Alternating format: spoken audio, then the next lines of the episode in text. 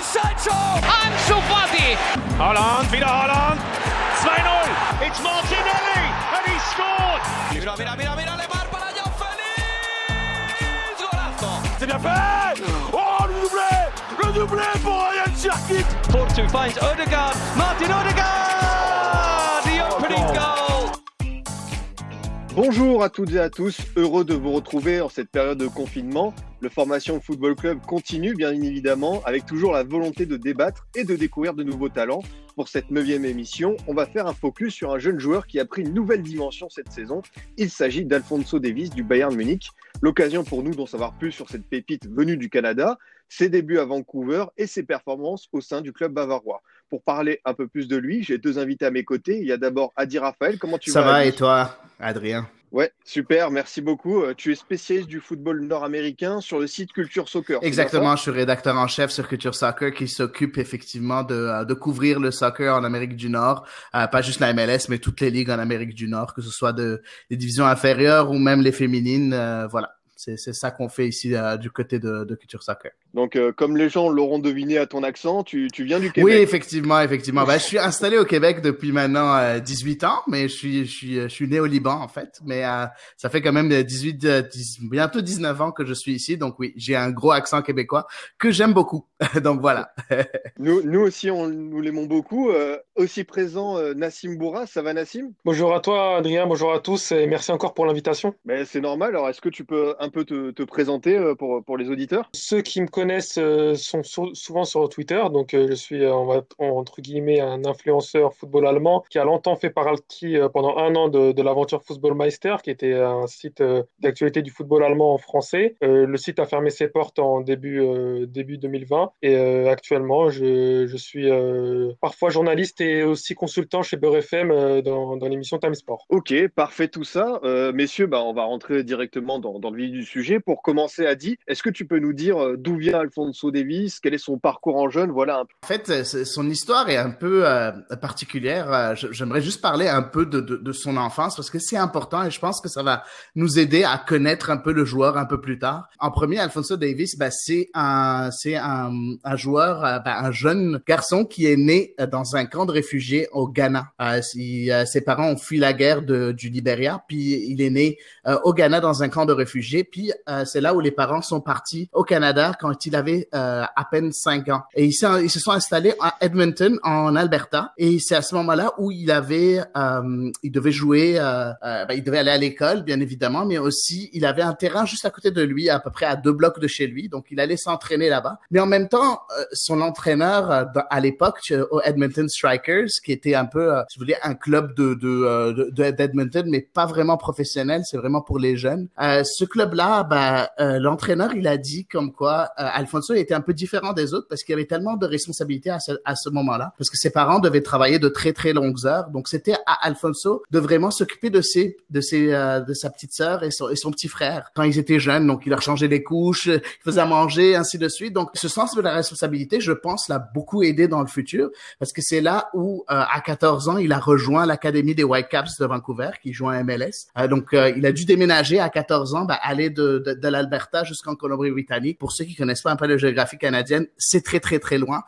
donc c'est vraiment euh, deux pays complètement, c'est comme une distance entre deux pays complètement séparés euh, en Europe par exemple. Il est allé là-bas à 14 ans, puis il a signé son premier contrat professionnel bah, en 2016, bah, quelques juste deux ans après avoir rejoint le euh, un an et demi après avoir rejoint l'académie des Whitecaps. Donc euh, très très précoce comme euh, comme euh, garçon, très très intéressant comme on va le voir. C'est vraiment intéressant ce que tu nous décris comme son profil, son parcours, ce qui lui est arrivé euh, et ce, sens des responsabilités par rapport au terrain lors de ses premiers pas en, MLS. On a tout de suite, euh, on va dire, vu euh, ce déclic de dire putain, lui, il a, il a quelque chose. C'était le joueur qui a fait ses débuts professionnels avec l'équipe USL, bah, qui n'existe plus, mais dans le temps, il y avait une réserve pour euh, les Whitecaps de Vancouver qui jouait en USL. USL, c'est la deuxième division nord-américaine. Et puis, il jouait avec les Whitecaps et il a marqué son premier but à 15 ans, 6 mois en, pro. C'est le plus jeune joueur de l'histoire de la ligue à avoir marqué, euh, à avoir marqué un but en USL, donc c'est quand même énorme. Puis il fait ses débuts à l'âge de juste 15 ans et quelques mois, un peu peut-être un mois plus tard et sept ou huit mois, il fait ses débuts avec l'équipe première en championnat canadien euh, face aux Fury d'Ottawa. Il commence avec les grands à juste âge de 16 ans. C'est quand même incroyable à ce moment-là, surtout qu'on ceux qui, qui, regardent la MLS, vous savez que c'est une, une, ligue très physique. Donc, quelqu'un de 16 ans, il faut vraiment qu'on puisse euh, avoir développé son, son physique pour pouvoir y participer et pouvoir performer. Bon, il a été, il a été très bon. Et puis, en 2017, euh, il a pris, il a vraiment fait une, une, une année vraiment d'apprentissage où il a joué 26 matchs. Sur ces 26 matchs, il avait juste très peu de titularisation, juste 8 titularisations. Mais son entraîneur, Carl Robinson, dans le temps, qui est plus maintenant l'entraîneur de Whitecaps, son entraîneur lui faisait confiance parce qu'il voyait ses qualités-là chez ce joueur-là. Il a voulu lui donner du, temps de jeu étant jeune, lui donner des 15 minutes ici, 20 minutes ici, à, à peu près à chaque match pour qu'il s'habitue au rythme de la compétition. Ça l'a beaucoup aidé parce que c'est là qu'en 2018, où il a vraiment explosé, euh, avec 8 buts, 10 passes décisives, il a été très, très, très important pour les Whitecaps. Faut pas oublier que les Whitecaps, ou quand je dis 8 buts, 10, passes décisives, c'est vrai que ça peut paraître très peu. Euh, par contre, les Whitecaps, c'était une équipe qui marquait très peu de buts, qui jouait vraiment un système de jeu extrêmement défensif et il jouait en contre-attaque. C'est super intéressant et bah, ça, ça va permettre de, de, poursuivre la question. Tu as parlé de sa très bonne année 2018 et il y a eu ce transfert en 2019 au, au Bayern lors du mercato hivernal euh, il y a un peu plus d'un an. Nassim, comment les observateurs et supporters euh, bavarois ont accueilli cette nouvelle? C'est vrai qu'on se dit un jeune joueur canadien qui arrive comme ça un peu de nulle part, euh, ça, ça peut être un peu étonnant. Quand je le vois arriver euh, avec justement Hassan Salihamidzic qui est le, le, directeur sportif et ancienne gloire du Bayern, euh, qui le recrute pour 20 millions d'euros, je me pose la question est-ce que ça va pas être un énième talent qu'on va ranger dans le placard? Et force est de constater que le, les dé ses débuts au Bayern, il ressemble un peu, c'est-à-dire qu'il joue avec la, la, réserve du Bayern, il alterne entre les, les, arrivées en équipe première et quand je dis arrive en équipe première, c'est surtout sur le banc. Il, est, il fait partie du groupe plus qu'il n'est titulaire. Et, et, il alterne avec l'équipe l'équipe B. Et euh, derrière on a on a ce sentiment de est-ce que c'est pas un peu trop cher pour un pour un joueur qui euh, qui de plus ailier? Et on entend à l'heure actuelle le Bayern empile de, de plus en plus les ailiers. Et on se dit voilà est-ce que c'est pas forcément une erreur de casting? Est-ce qu'on n'aurait pas plutôt dû recruter en défense centrale? À ce moment-là il n'y avait pas encore Théo Hernandez euh, Lucas Hernandez pardon. Donc euh, c'était plus la, la, priorité à viser pour le Bayern à ce moment-là c'était la défense. Là on recrute un ailier. Donc à ce moment-là il y a, il y a quand même euh, une certaine une certaine hésitation. Et, et derrière en fait l'avenir nous montre même l'avenir proche nous montre qu'en fait il y, a, y a quand même un développement extrêmement rapide de ce jeune joueur. Pour cela il faut juste remonter quelques années en arrière. En fait on se rend compte avec Alfonso Davis que sa, progression en soi euh, n'est pas commune. On, en parlait juste avant. On peut se poser des questions sur le, fait que le, Bayern a peut-être fait la bonne pioche et l'avenir nous le montre parce qu'effectivement dès sa première saison au Bayern enfin avec l'équipe réserve du Bayern il remporte le, championnat de quatrième division. Donc le Bayern va enfin jouer enfin l'équipe réserve du Bayern va enfin jouer euh, en troisième division. Derrière, euh, il est installé euh, en équipe première, même si avec Niko Kovac, c'est un peu euh, compliqué. Mais au fur et à mesure, il va se rendre compte que euh, Alfonso Davis peut lui apporter, non pas euh, au poste d'ailier gauche, mais au poste d'arrière gauche. Et c'est là toute la grosse surprise d'Alfonso Davis, c'est qu'il va être capable de s'adapter à ce nouveau poste, à ce choix du coach. C'est évidemment l'une des questions, on reviendra dessus parce que c'est essentiel pour lui, ce basculement du poste d'ailier à celui de, de latéral. Juste, Adi, pour toi, le Bayern, c'était le club idéal. J'étais un peu du même avis que Nassim. Je pensais effectivement que c'était un, un, gros saut euh, directement de passer de Vancouver euh, au Bayern. Surtout que bon, Alphonse Davis, c'était, ça faisait juste six mois où, où qui vraiment il explosait en MLS. Pour moi, c'était, on était tous convaincus que un an de plus en MLS lui aurait fait beaucoup de bien. On avait peur qu'il aille se perdre dans un gros club comme le Bayern de Munich. Euh, pas spécialement, on voulait pas vraiment qu'il aille dans un club intermédiaire. Peut-être encore un an en MLS aurait beaucoup aidé. Euh, on a vu d'autres joueurs qui sont partis de MLS comme euh, Balou Tabla qui a qui, est, qui a fait le saut euh, de l'Impact de Montréal directement au FC Barcelone. Ben lui, ça a pas fonctionné pour lui parce que maintenant il est retourné à l'Impact de Montréal un an plus tard. Donc ça veut dire que ça marche pas pour tout le monde. par contre, pour Davis, ben ça fait beaucoup beaucoup beaucoup de bien. on a parlé par exemple de, un peu de sa carrière en club. Nassim a mentionné aussi euh, sa carrière internationale. Il faut aussi mentionner qu'à à 16 ans, il a fait la Gold Cup 2017 et il devient le, le plus jeune buteur de l'histoire de la compétition. La Gold Cup, c'est un peu l'équivalent de l'Euro ici en Amérique du Nord. Um, il finit même le meilleur buteur du tournoi. Donc bref, malgré tout, tout, tout ça, on voit que même si on avait des inquiétudes, on voit que ce jeune joueur-là, ben, il est assez mature pour aller dans un club, un gros club comme comme euh, comme le Bayern de Munich. Et je pense que euh, je pense que finalement bah, mon, euh, mes doutes se sont rapidement dissipés avec, euh, avec ce qu'Alfonso Davis montre maintenant. Euh, tu parlais justement de club intermédiaire. finalement, il l'a eu, son club intermédiaire, en jouant avec la réserve du Bayern, puisque ça, ça a été, mine de rien, une gestion intelligente de la part du club allemand, qui aurait très bien pu le prêter dans un autre club directement en Allemagne, sauf que là, ils ont décidé de, le, de lui inculquer en fait la, la, culture du jeu du Bayern, la culture du jeu allemand, en le mettant avec l'équipe réserve qui avait justement une, un, fort un fort objectif qui était la montée en, troisième division, montée qui a été euh, qui a été validée à la fin de la saison. Donc, en plus de, l'apprentissage du jeu allemand, en plus de l'apprentissage du jeu du Bayern, il a réussi un objectif qui était la montée en troisième division. Tout ça a fait qu'il a pu être en confiance pour, euh, le, son deuxième objectif qui était s'installer en, en, équipe première, malgré le fait que la plus grosse difficulté pour lui a été quand même qu'il a été recruté en plein hiver chose qui n'est pas forcément évidente pour un jeune joueur et force est de constater qu'il a plutôt bien géré le coup. Exactement. J'aimerais juste mentionner, euh, juste pour que nos éditeurs soient pas, se, se fassent pas l'idée que euh, un club de quatrième division en Allemagne est égal à un club de MLS parce que c'est pas vraiment intermédiaire. Pour moi, un club de MLS est bien au-dessus d'un club de quatrième division en, en, Allemagne. juste, juste, pour préciser ça, parce que euh, c'est quand même, euh, quand même un, bon niveau la MLS, même si on est loin encore des cinq grands championnats européens. Pour euh, rebondir là-dessus, Nassim, ce qu'a ce qu'a dit, a dit par rapport à la maturité, il y a eu au cours de cette saison quand même ce gros changement pour Davis. Avec cette nouveauté, il a été utilisé comme latéral gauche et on continue de le faire jouer à ce poste. Est-ce que tu peux revenir un peu sur ce changement et ce que ça donne? Parce que on a plutôt vu à son aise notamment contre Chelsea lors de, du huitième de finale aller de Ligue des Champions. Effectivement, alors voilà, euh, donc euh, quand il est à Vancouver, il joue ailier gauche. Quand il est transféré au Bayern, il est recruté en tant qu'ailier gauche et il explose en tant qu'arrière gauche. Donc euh, comment ça c'est comment expliquer en fait ce, phénomène, cette histoire? Il faut il faut se rappeler déjà que il arrive en tant que backup. Il arrive en tant que backup de, des Kingsley Coman, Serge Nabry, et l'idée est de faire souffler en fait ces, ces deux joueurs, qui, euh, surtout Kingsley Coman qui a tendance à, se blesser. Ce qui va se passer, c'est qu'en fait, euh, le problème ne va pas se retrouver en tant, chez les ailiers, mais plutôt chez les arrières latéraux, notamment chez David Alaba. Pourquoi? Parce que ça fait plutôt quelques années que David Alaba devient nonchalant. Il n'a aucune concurrence à son poste. je ne vais pas dire qu'il deviendrait mauvais, ça serait un gros, un gros terme, mais euh, disons qu'il voilà, il, stagne. il se relâche et il n'est plus vraiment au niveau du Alaba qu'on a pu connaître euh, lors du titre en Ligue des Champions dans les années 2013. Euh, très prisé à un poste de très très haut niveau avec euh, le Alaba de Alaba de 2013 est devenu un poste plutôt dans la moyenne voire moyenne basse parce que justement David Alaba n'avait pas ce concurrent qui lui permettait de, se hisser au haut niveau. Derrière avec Alfonso Davies, on a pu voir deux choses. Déjà qu'il avait des, de très très grosses qualités en termes de passes, notamment, il ne faut pas oublier que Adi le, le souligner, c'est un buteur mais c'est un passeur. Et c'est aussi quelqu'un qui a une énorme force physique. Euh, il a une énorme force physique, il est très rapide, il est doté d'une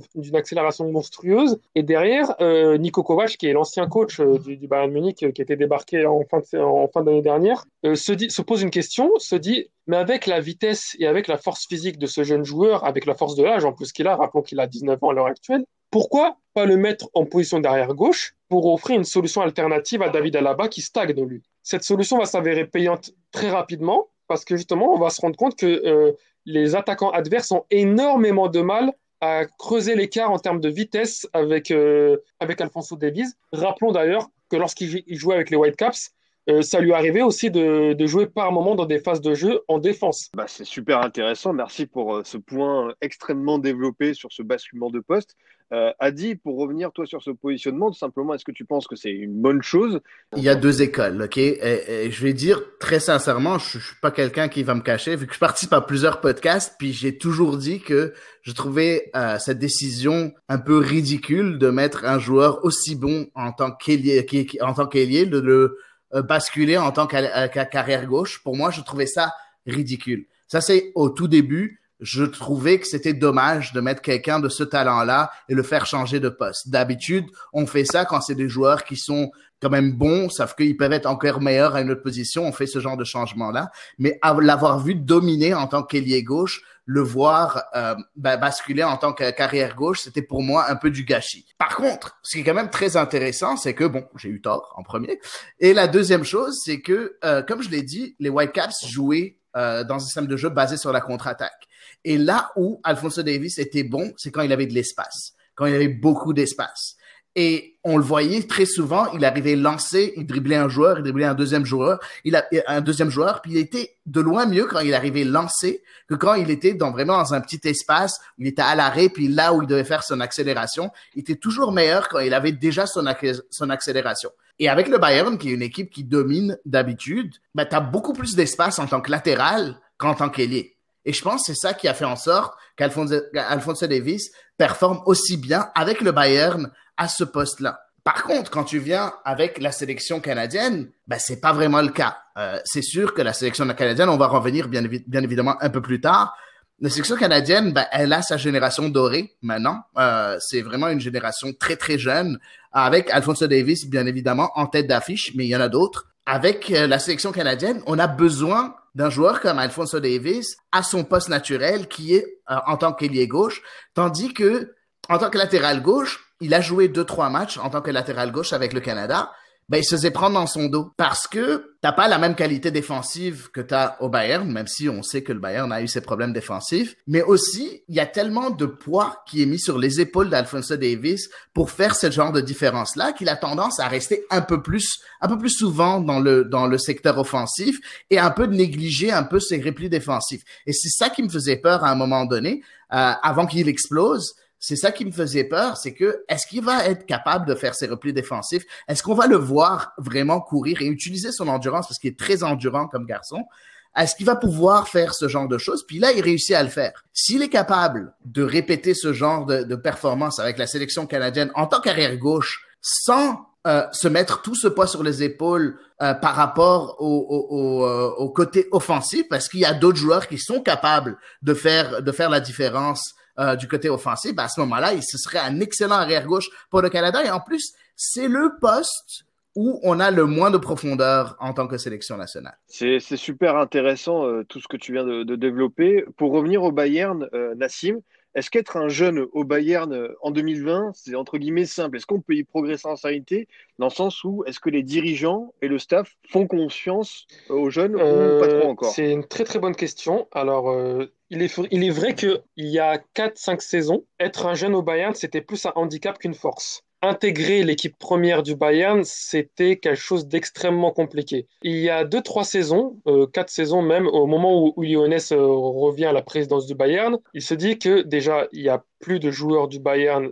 euh, formés au club au sein de l'équipe première. Donc déjà, en soi, ça, c'est un problème. Et de deux, les résultats ne sont pas forcément au rendez-vous. Et si on réfléchit bien, au moment où le Bayern reçoit euh, le, plus de résultats possible, donc euh, l'année 2013 où justement il fait le fameux triplé, qu'est-ce qui se passe? On a deux leaders au Bayern et ces deux leaders sont formés au club. Donc c'est Philippe Lam et euh, Bastian Schweinsteiger. Et on peut même rajouter Thomas Müller, qui était un peu moins leader à ce moment-là, mais qui faisait partie du, trio de, de, joueurs du Bayern formés au club. Et là, mis à part Thomas Müller qui est sur le déclin, donc en fin de carrière, on n'a plus personne en fait au Bayern en formé au club. Donc là, pour le coup, ça devenait quand même extrêmement compliqué et Uli s'est posé la question, il a trouvé la réponse. La première chose qui a été faite, c'est euh, donc investir massivement sur le nouveau centre de formation et derrière former un maximum de joueurs possible pour espérer que certains d'entre eux puissent derrière euh, intégrer l'équipe première. Ça a pris 3-4 saisons. Et force est de constater que cette décision a été bonne. Pourquoi? Parce qu'en fait, en plus des joueurs qui ont été formés au sein du centre de formation, on a des arrivées de joueurs prometteurs, mais qui sont pas assez forts pour rejoindre le Bayern, enfin l'équipe première,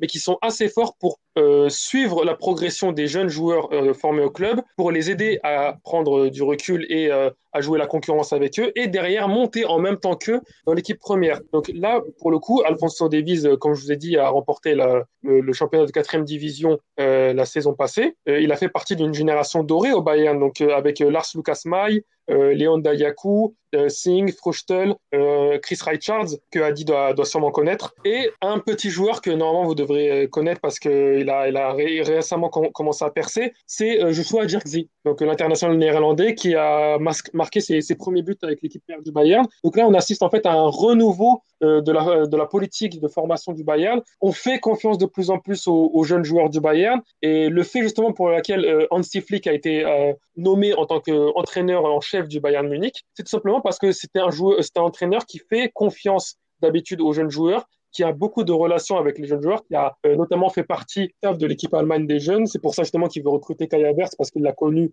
euh, chez les U19 allemands. Donc en fait, le Bayern en fait se remet, euh, refait confiance en son centre de formation pour espérer à terme, d'ici 3-4 saisons, avoir des joueurs qui sortent de l'équipe de l'équipe de troisième division directement en première division et ainsi directement je, se battre pour les places de titulaires, comme l'a fait justement Alfonso Davis, parce que Alfonso Davis, faut bien, faut bien se rendre compte qu'il a le profil de ce que cherchent euh, et les dirigeants du Bayern, c'est-à-dire un jeune joueur à potentiel qu'on peut pas directement intégrer en première, en équipe première du Bayern, donc on va faire grandir le temps d'une demi-saison, une saison en deuxième équipe. Une fois que les objectifs sont passés avec l'équipe réserve, il monte directement en première, en, dans l'équipe première, où là, il se bat pour la place de titulaire, chose qu'il a pu faire avec succès. Euh, merci pour euh, ce point complet sur la stratégie du, du Bayern euh, concernant les jeunes. Tu as commencé à parler d'une belle génération, voilà, avec Davies, Zirku. Euh, nous, on va revenir un peu au Canada, Adi. Euh, je crois qu'on a commencé un peu à en parler, euh, notamment quand, quand tu as parlé de la Gold Cup. Euh, voilà. Alfonso Davies représente un peu l'emblème de cette belle génération canadienne qui arrive. Est-ce que tu peux un peu plus nous en parler, notamment quelques noms? J'aimerais juste mentionner que j'aimerais vraiment remercier Alfonso Davis, ben, bien évidemment, d'avoir de, porter les couleurs du Canada parce qu'il avait le choix. Il aurait très bien pu euh, porter les couleurs euh, ghanéennes ou bien même euh, du Libéria. Par contre, il a choisi le Canada, euh, tandis que d'autres l'ont pas fait. Je pense à, à Hargreaves, il y a pour ceux qui sont un peu plus vieux que moi, ou bien à Asmir Begovic, pour ceux qui connaissent, qui joue aussi en Premier League en tant que gardien. Ben, Begovic est canadien, sauf que il a décidé d'aller suivre ben, l'équipe nationale bosniaque.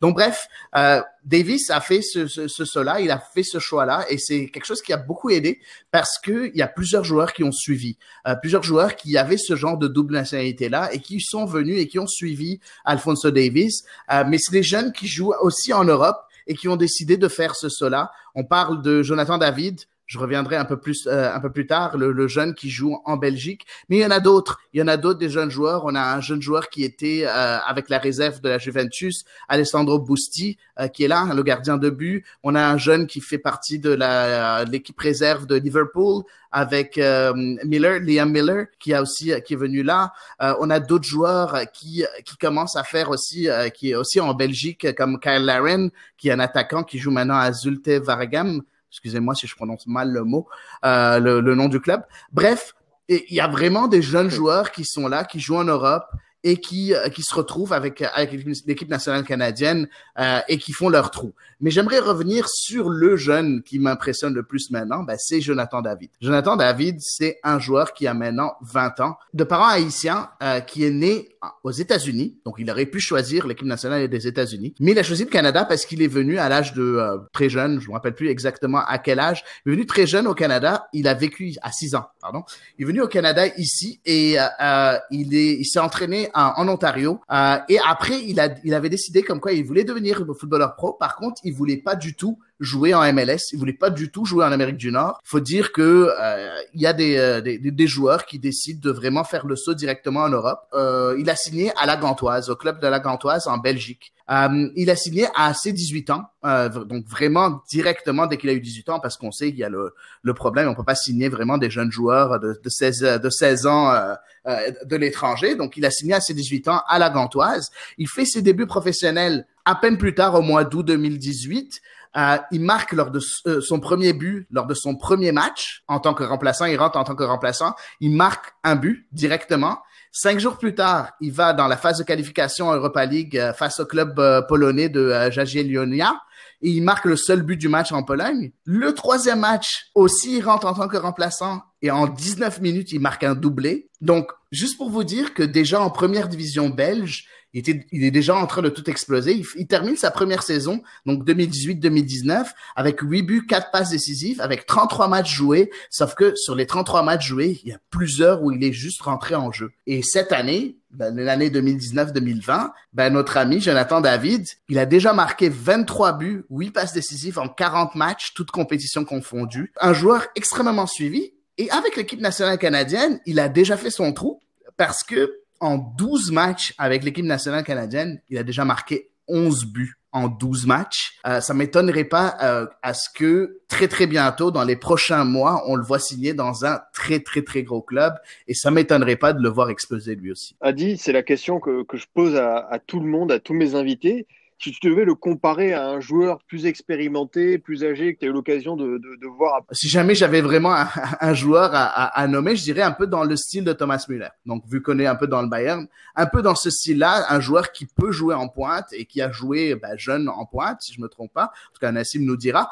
Euh, mais aussi, c'est un joueur qui peut jouer sur le côté, qui peut jouer derrière l'attaquant, mais c'est un joueur qui est un très, très bon finisseur. C'est vraiment merci pour euh, ce, cette présentation complète euh, de Jonathan David. Évidemment, euh, avec le mercato estival euh, qui approche, on se demande un peu où est-ce qu'il pourra atterrir. Donc, ce sera une attraction à suivre. Euh, de ton côté, Nassim? On va rester dans le thème du Bayern. Mon joueur, c'est Oliver Bat Batista Meyer. Donc, Batista Meyer, c'est un germano-brésilien qui est co-formé, je sais pas si on peut appeler ça comme ça, commence sa carrière de jeune à Kaiserslautern, puis il est récupéré en U17 par le Bayern Munich pour 400 000 euros. Donc, je sais pas si vous vous rendez compte, 400 000 euros pour un joueur qui a même pas 16 ans, c'est quand même assez fort et ça montre bien le potentiel du garçon. Derrière, le potentiel va être montré puisque dans sa saison 2018-2019, il va quand même euh, inscrire 4 euh, buts et 5 passes décisives en 11 matchs. Alors, effectivement, c'est pas beaucoup pour la simple et bonne raison que le monsieur a tendance à se blesser un peu trop souvent et il est là le plus gros problème de ce joueur-là, c'est qu'on peut craindre carrière tronquée à cause de ses blessures. Une sorte de Marco Reus. Là, tu parlais tout à l'heure d'un joueur euh, qu'on pourrait, euh, qu'on pourrait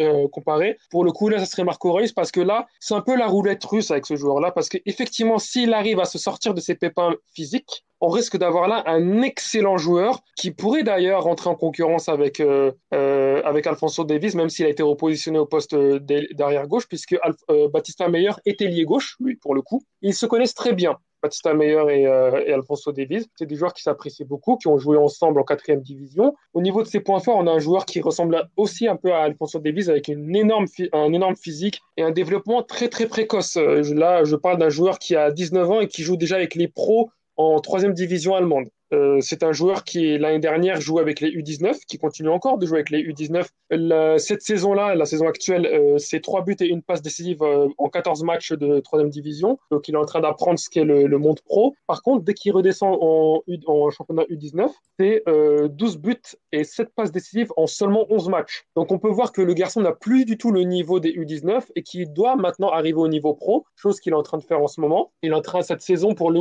pour le coup, c'est la saison d'apprentissage du professionnel il est en train de se confronter à des joueurs de 20 ans, 25 ans, 30 ans. Il a tendance à se contenter un peu trop de son physique et de son avantage de rapidité au détriment de ses qualités mentales qui sont pourtant très bonnes. On le voit notamment avec les U19, mais dès qu'il passe ce cap des U19, il a encore un peu de mal. Euh, c'est un joueur qui a fait toutes les sélections allemandes, donc euh, des U16 jusqu'au U19 actuellement. On n'est pas dans les, dans les ailiers du, euh, du Barça ou du, ou du Real, enfin plus du Barça, qui sont très très très buteurs. Là, pour le coup, on a un ailier à la, à la Serge Gnabry. Sur un long terme, il y, a, il y a moyen que d'ici un an ou deux, Baptista Meyer, vous le voyez avec le maillot du Bayern en Bundesliga.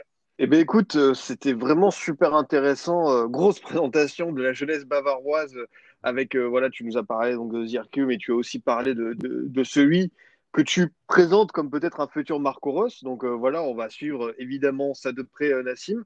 Euh, en tout cas, c'était un réel plaisir de discuter avec vous, messieurs. Quels sont les prochains projets à venir de, de ton côté, euh, Adi? Euh, on a le premier podcast qui est Culture Soccer, le podcast, et on parle de euh, toutes les ligues, bien évidemment, beaucoup de la MLS. Bien, euh, on se concentre beaucoup sur la MLS, mais on parle parfois de USL ou euh, de NASL ou euh, pardon de Nissa pardon et de NPL. Bref, on parle d'un peu de d'un peu de tout. et aussi, on a le CS à l'érable, donc Culture Soccer à l'érable, qui est un podcast dédié 100% au soccer canadien, qui est là aussi à chaque semaine. Donc, si jamais vous voulez connaître un peu plus euh, le soccer canadien. On parle des équipes nationales, on parle euh, de la Ligue canadienne parce qu'il y a une Ligue canadienne qui s'appelle la Première Ligue canadienne qui a commencé juste l'année passée. Euh, donc voilà. Et le troisième podcast, bah, c'est, tout nouveau. Ça s'appelle Coup de gueule. Puis c'est juste moi. Et c'est une dizaine de minutes euh, d'habitude. Puis c'est quand j'ai envie de faire un coup de gueule, bah, j'en fais un. J'en ai fait un dernièrement. C'est surtout sur la MLS. Euh, enfin, ça va être principalement sur la MLS. Puis ça aussi, c'est sur Culture Soccer. Et toi, Nassim, quelle est ton actualité pour le rappeler? Tous les jours, euh, de 19h à 20h sur Beurre FM dans Time Sport, qui est une émission de, d'actualité sportive. On parle de football, mais pas que. On parle aussi de basket, de tennis et d'autres sports. Et euh, pourquoi pas, là, voilà, un petit projet euh, de, de, création de, de, site internet sur le football allemand. C'est en cours de, en cours de création et Et bah, je manquerai pas de vous tenir au courant dès que, dès que ce sera lancé. Ok, bah super, merci de- de nous rappeler ça. Euh, de mon côté, chers auditeurs, je vous dis à la semaine prochaine. Vous pouvez toujours nous écouter sur Deezer, Spotify, SoundCloud et iTunes. À très vite pour une nouvelle émission du Formation Football Club.